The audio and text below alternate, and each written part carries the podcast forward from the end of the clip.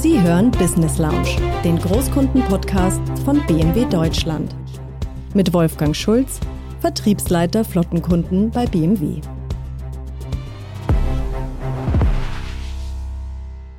Hallo und herzlich willkommen in der BMW Business Lounge. Mein Name ist Wolfgang Schulz und heute sprechen wir über das Thema Gesundheit beim Fahren, auch unter Rennsportbedingungen. Mich freut es persönlich sehr, äh, den Herr Dr. Karl Schuster begrüßen zu dürfen zu unserem heutigen Podcast. Ähm, Herr Dr. Schuster ist seit äh, über 35 Jahren unter anderem als Sportmediziner im Rennsport tätig. Eine riesengroße Erfahrung. Herr Dr. Schuster, freut mich, Sie begrüßen zu dürfen. Ja, hallo Herr Schulz, herzlichen Dank für die Einladung. Es freut mich auch sehr. Sehr, sehr gerne. Dr. Schuster, ich habe ein kurzes Entree gegeben, aber es wäre nochmal prima, wenn Sie wirklich in Ihrem äh, sehr interessanten Leben kurzes äh, Intro nochmal geben, was Sie bisher auch gemacht haben. Mein Name ist Karl Schuster. Ich bin seit 1992 bis heute niedergelassener Arzt in Montabaur. Das ist im Westerwald, das ist die Kreisstadt zwischen Köln und Frankfurt an der A3 und arbeite seit 35 Jahren im Rennsport und das bis heute. Und unser Steckenpferd sind immer die 24-Stunden-Rennen oder die ganz großen Langstreckenrennen weltweit in Le Mans, Daytona, am Nürburgring, in Spa und sonst wo auf der Welt. Ja, wie angesprochen, sind Sie lange im Rennsport auch tätig. Wie sind Sie dann auch zum Motorsport gekommen? Im Rahmen einer sportmedizinischen Weiterbildung, die als Zusatzbezeichnung gilt, müssen Sie ein sportliches Team ein Jahr begleiten. Und da ich sehr motorsportaffin bin, ähm, habe ich mich äh, für den Motorsport logischerweise entschieden und wurde dann äh, von Opel zu den Opel Junioren genommen, um sie zu betreuen beim Opel Lotus Team und kam dann beispielsweise mit dem jungen Fahrer Heinz-Harald Frenzen, Marco Werner zusammen. Ein Jahr später wurde ich von Mercedes, von dem heute für BMW aktiven Jochen Nerpasch berufen, zu Sauber zu kommen und zu Mercedes. Und dann habe ich mit Mercedes die DTM begonnen und die Sportwagen-Weltmeisterschaft ab 1988 als erster Rennarzt für Mercedes, nachdem Mercedes sich ja 1955 nach dem schweren Unfall in Le Mans komplett aus dem Motorsport zurückgezogen hatte. Ja, welche prominenten Fahrer haben Sie dort medizinisch begleitet? Die Liste der Prominenz ist sehr lang. Wenn man mal ganz oben anfängt, würde ich den fünffachen Formel 1 Weltmeister Juan Manuel Fangio erwähnen, den ich äh, medizinisch versorgen durfte in einem Rennen in Mexiko. Ich hatte auch das Vergnügen, mit ihm eine Runde in einem Rennwagen fahren zu dürfen. Das war dieses Honorar, was er mir gab äh, und ein Autogramm. Er fragte mich zwar nach Honorar, aber ich habe gefragt, äh, gebeten, er möge mir ein Autogramm geben. Da hat er gesagt, er nimmt mich auch eine Runde im Auto mit. Und damals war er schon, schon enorm alt, aber er war noch immer unglaublich schnell. Ich habe wirklich gedacht, das gibt's überhaupt nicht. Das war für mich bis heute eine tolle Erinnerung. Das war sensationell, das muss ich einfach sagen. An weiteren Piloten gehört für mich dazu logischerweise Jochen Maas, der Hans Stuck, der Mario Andretti, der Michael Schumacher ganz weit vorne, der war ja einer unserer Junioren, dann der Karl Wendlinger, der Keke Rosberg, der Joachim und der Markus Winkelhock, an BMW-Piloten Dirk Adorf, Nico und Christian Menzel, ähm, Gustl Farfuß, der Poldi von Bayern, der Harald Groß, der Dirk und der Jörg Müller, Petro Lamy, Andi Briot, äh, Bernd Mailänder, Klaus Ludwig, nur um mal ein paar zu nennen. Ich sehe, ich sehe, Herr Dr. Schuster, Sie haben wirklich alle Motorsport-Ikonen und auch Legenden äh, betreut. Das ist schon hochinteressant, auch äh, mit äh, so Persönlichkeiten dann ähm, auch zusammenarbeiten zu dürfen. Das Thema Fitness, speziell bei den Rennfahren, ist ja ein ganz wichtiges Thema, um auch voll performen zu können. Was mich dort äh, sag mal, in meiner Jugend immer beeindruckt hat, war Michael Schumacher. Äh, Im Vergleich zu einem anderen Rennfahrer, wenn Michael Schumacher das Rennen beendet hat, äh, den Helm abgenommen hat, äh, sah fit aus, voll ansprechbar. Die anderen Rennfahrer waren schon sehr gestresst und äh, mussten erstmal ein bisschen eine Pause einlegen. Was ist denn dort im Rennsport äh, zum Thema Fitness und auch Gesundheit? Was hat sich dort verändert? Also wenn man hier weiter zurückgeht, beginnen wir so Anfang der 70er Jahre. Jackie Stewart war der, einer der ersten, der in Sachen Sicherheit, vielleicht ist da auch noch Jochen Rindt zu nennen, in Sachen Sicherheit äh, einen großen Wert legten und da auch schon auf die Fitness achteten. Ja, vielleicht nicht in dem Maße wie später, als dann der Unfall mit Lauda 1976 am Nürburgring passierte Danach hat Lauda doch vermehrt äh, Trainings gemacht und auf seine Fitness geachtet, was er auch schon vorher getan hat, aber dann eben doch vermehrt. Und dann fing das an, insgesamt so durch diese ganzen Reihen der Fahrer zu gehen, im unterschiedlichen Maße. Dann aber kam Michael Schumacher und der potenzierte das in einem Ausmaß, das kann man sich kaum vorstellen. Das endete dann natürlich mit seinem Sattelschlepper im Fahrerlager, wo dann von seinem fitnessherstellenden äh, Produzenten die Geräte alle drin standen, von A bis Z. Und er konnte in den Freiräumen neben den Meetings und Briefings immer wieder seinen Körper stählen. Der war wirklich sensationell fit, wenn man darüber nachdenkt, dass der den Helm auszog nach einem stressigen Hochleistungssportrennen, muss man so sagen. Ähm, da war der nie geschwitzt, der war nicht rot, der hatte keinen überhöhten Blutdruck. Das kann man sich kaum vorstellen. Wir hatten äh, im Rahmen von Telemetriemessungen für Sauber äh, 1989 in, an der Côte d'Azur in Paul Ricard Tests durchgeführt vor Le Mans und da hatte ich telemetrische Daten meiner Piloten und da gehörte unter anderem auch der Manuel Reuter dazu und der Jochen Maas haben wir Messungen unterm Helm durchgeführt und wir hatten Temperaturen von annähernd 40 Grad. Und unter diesen Temperaturen, Wahnsinn. was ja, ja Hochleistungssport ist, was die betreiben, bei hohem Fieber, stellen Sie sich mal vor, Sie haben eine Grippe und liegen im Bett und müssen dann Hochleistungssport liefern und äh, in, im Millisekundenbereich äh, Bremsmanöver bei um 300 Stundenkilometer machen, das ist unvorstellbar das hatte ich vielleicht noch erwähnenswert. Damals war die Hunotière in Le Mans gefahren ohne Bremsschikanen mit 402 Stundenkilometer auf einer dreispurigen Landstraße in Frankreich. Ja, das ist unvorstellbar. Die Hunotière ist eine, ist die längste Gerade in Le Mans, die heute Gott sei Dank zwei Bremsschikanen besitzt. Aber damals wurde die mit 402 Stundenkilometer gefahren. Das ist unvorstellbar. Also Sie, Sie haben es gerade angesprochen, Dr. Schuster, die Extrembelastungen im Rennsport, äh, ob das jetzt G-Kräfte sind, die auf den Körper wirken, vor allem auch die Nackenmuskulatur oder Thema Temperatur im Helm. Langstreckenrennen, auch Le Mans, was Sie gerade angesprochen haben, wo sind denn dort noch die besonderen Herausforderungen, wenn man dann wirklich über einen kompletten Tag und Nacht äh, natürlich auch mit Ersatzfahrer unterwegs ist? Äh, die Piloten fahren ihren normalen Stint, manchmal auch einen Doppelstint und wenn sie ganz viel Pech haben, müssen sie sogar drei Stints hintereinander fahren. Das heißt, bis zum nächsten äh, Tanken jeweils oder Reifenwechsel.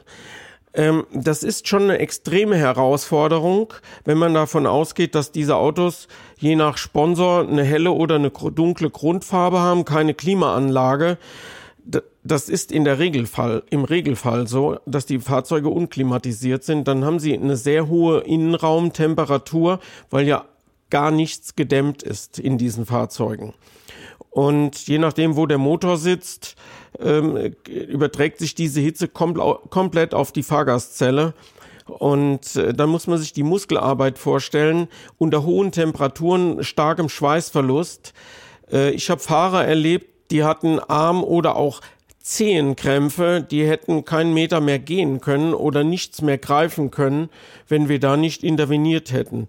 In Form von Infusion mit Magnesium oder eben äh, ja starken Mineralgetränken, aber meist kommt es dann zu einer Infusion und dann ist der Rennarzt vor Ort und Teamarzt äh, gefordert, der dann entscheidet, welcher Pilot als nächstes so fit ist, dass er wieder ins Auto steigt.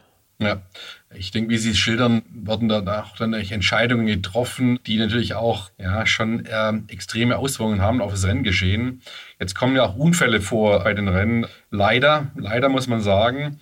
Und da sind Sie als Rennsportarzt hier auch äh, gefragt, gefordert, dann auch schnell vor Ort zu sein und auch Hilfe leisten zu können.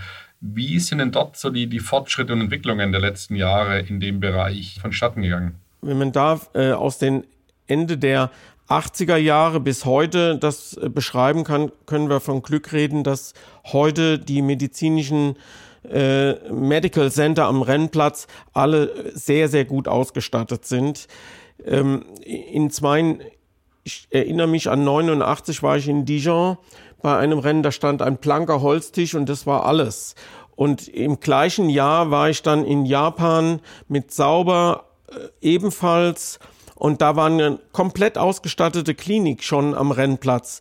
Und dann wurde das nach Rücksprache mit Sid Watkins, das ist der damalige für doch sehr viele Leute bekannte Rennarzt gewesen, Professor Sid Watkins, äh, der Formel 1, mit dem ich mich öfter traf äh, hinsichtlich dieser technischen Ausstattung der Rennen Medical Center. Ähm, ist das deutlich verbessert worden und wurde dann auch von der FIA letztendlich verabschiedet, dass hier eben wesentliche Verbesserungen und Innovationen eingeführt wurden, die am Rennplatz sein mussten und nicht erst in irgendeinem entfernten äh, Klinikum. Die haben aber alle, alle Medical Center haben ähm, im Background immer feststehende Kliniken, die mit Hubschraubern angeflogen werden, wo dann auch ein permanenter Dienstbereitschaft der Unfallchirurgie und der entsprechenden Fachabteilungen ist. Beispielsweise am Nürburgring ist das Bundeswehrzentralkrankenhaus in Koblenz. Und hier ein alter Studienkollege von mir, Professor Kollig. Ja, wenn wir in ein weiteres Feld gehen, ähm, in das Thema Fortschritte der Sportmedizin und auch Fortschritte in der allgemeinen Verkehrsmedizin, wie sehen denn äh, gesundheitliche Check-ups aus, um die Verkehrstauglichkeit überprüfen zu können?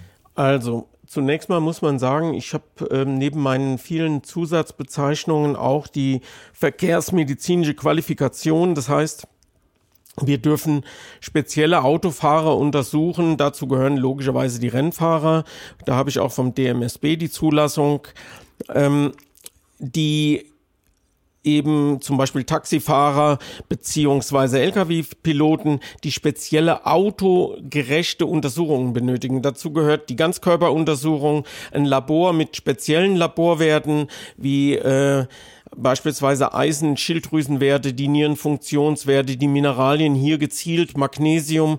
Ich würde hier auch immer das Vitamin A aufführen bei Langstreckenpiloten. Das hängt mit den Augen zusammen ähm, ein EKG, um zu sehen, ob der Rhythmus in Ordnung ist. Belastungs-EKGs sollte man immer machen bei Patienten mal mindestens ab 40 Jahren.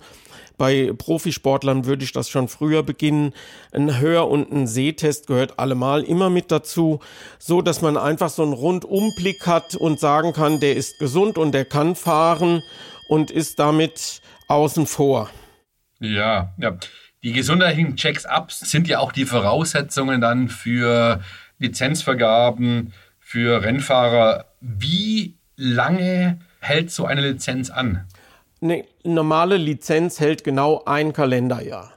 Das heißt, wenn ich eine Lizenz in 23 wie aktuell gemacht habe, die Untersuchung, dann gilt die nur für dieses Jahr. Im nächsten benötigen wir ein neues Untersuchungs äh. Und bei uns gehört im Rennsport noch eine klassische Untersuchung dazu, ähm, die ich eben vergessen hatte aufzuzählen. Das heißt Easy Talk. Wir machen eine seitendifferenzierte Muskelmessung und wir haben für uns alleine die Möglichkeit noch, die Halsmuskulaturen mit zu bewerten, so dass wir sagen können, hier drin, viele Leute trainieren ja heute in irgendeiner Form auch im Fitnessstudio, dann kriegen die von uns genau gesagt, auf der Seite ist alles okay oder hier kann man noch was tun und in der Halsmuskulatur von wegen bei Rennsportlern ist, hängt da auch die G-Kraft mit dazu. Wir können das genau bestimmen und ihm im Vorfeld ganz genau sagen, wie weit er sich äh, weiter belasten soll oder wo er trainieren muss, auch im Bereich der Halswirbelsäule. Ja, ja, ja. Die Ernährung ist ja grundsätzlich äh, wichtig für jeden. Speziell aber auch beim Autofahren, wenn man lange fährt, äh, wenn man an Tour ist. Welche Empfehlungen geben Sie denn aus, um sich dort äh, optimal zu ernähren bei längeren Fahrten auch? Also man sollte natürlich nicht voll gegessen und gefressen, Entschuldigung, dass ich das so sage, äh, sich ans Steuer setzen, dann wird man sehr schnell müde, wenn man ein richtiges, dickes Schweinesteak gegessen hat mit allem, was dazugehört. Äh, man sollte da schon mit Maßen arbeiten. Wenn ich jetzt eine Strecke von circa 500 Kilometern vor mir habe, von hier bis nach Luzern beispielsweise, dann achte ich darauf, dass ich ausreichend Flüssigkeit habe, Mineralflüssigkeiten, Sprudelwasser beispielsweise oder äh, spezielle Mineraldrinks, wo eben auch vermehrt Magnesium drin ist und ähm, entsprechende Ernährung wäre beispielsweise Obst. Hier kann man ganz gezielt auch die Banane herausstellen. Die ist natürlich immer leicht, leicht zu transportieren im Auto, macht keine große Sauerei und ist eine echte Energiebombe. Und ähm, gibt natürlich auch Kalorien ab und vor allen Dingen Kohlenhydrate und ähm, entsprechend viel Zucker, der eben dann doch schnell anflutet und dann nachhaltiger ist. Beispielsweise immer besser als Traubenzucker äh, die würde ich da nicht so sehr empfehlen, weil die fluten schnell an und sind schnell wieder abgeflossen und die, die Energie ist dann verpufft. Was wir uns aneignen oder bis heute auch im Motorsport immer wieder empfehlen und auch unseren Piloten so geben, sind ähm, Trockenfrüchte, die wir äh, schneiden und da eben vermehrt eben ähm, ähm, Aprikosen und auch Pflaumen und andere Früchte, damit das die Vielfalt ein bisschen hergibt. Aber bitte nicht die gezuckerten, sondern nur diese ganz einfachen Trockenfrüchte. Dann nehmen Sie ein scharfes Messer, schneiden die in Streifen, die können Sie sich wunderbar auf die Mittelkonsole legen und die so Stück für Stück einzeln essen. Ähm, sie fühlen sich nicht voll, sie sind gesättigt und äh, sie haben wunderbare Energie, um zu fahren. Dr. Schuster, interessante Tipps. Ich glaube, äh, es wird den einen oder anderen schon etwas äh, zum Umdenken bewegen, wenn man sich so normalerweise die Essgewohnheiten beim Fahrer anschaut. Interessant, sehr interessant. Ja, das war's dann schon wieder für diese Folge. Herr Dr. Schuster, wirklich recht herzlichen Dank äh, für die extrem interessanten Einblicke in den Rennsport behind the scenes, aber auch sonst äh, die Tipps äh, zum Autofahren insgesamt. Recht herzlichen Dank dafür, für das interessante Gespräch. Und vielen Dank, dass ich dabei sein durfte und viel Spaß, dass Sie in Ihrem BMW immer gut und gesund ankommen. Dankeschön. Ja, liebe Zuhörerinnen und Zuhörer, wir freuen uns, äh, dass Sie eingeschaltet haben, den Podcast auch gehört haben. Wenn Sie weitere Folgen dabei sein wollen, dann ein Tipp, bitte den Podcast abonnieren. Und äh, wir freuen uns, Sie dann beim nächsten Mal wieder als Zuhörer und Zuhörerin zu haben. Vielen Dank. Weitere Infos zum Podcast und zu unseren Gästen finden Sie in den Show Notes und auf bmw.de slash businesslounge. Lassen Sie uns gern wissen, wie Ihnen unser Podcast gefällt. Über eine 5-Sterne-Bewertung freuen wir uns natürlich ganz besonders. Senden Sie Feedback, Ideen oder Wünsche einfach an folgende E-Mail-Adresse: businesslounge@bmw.de.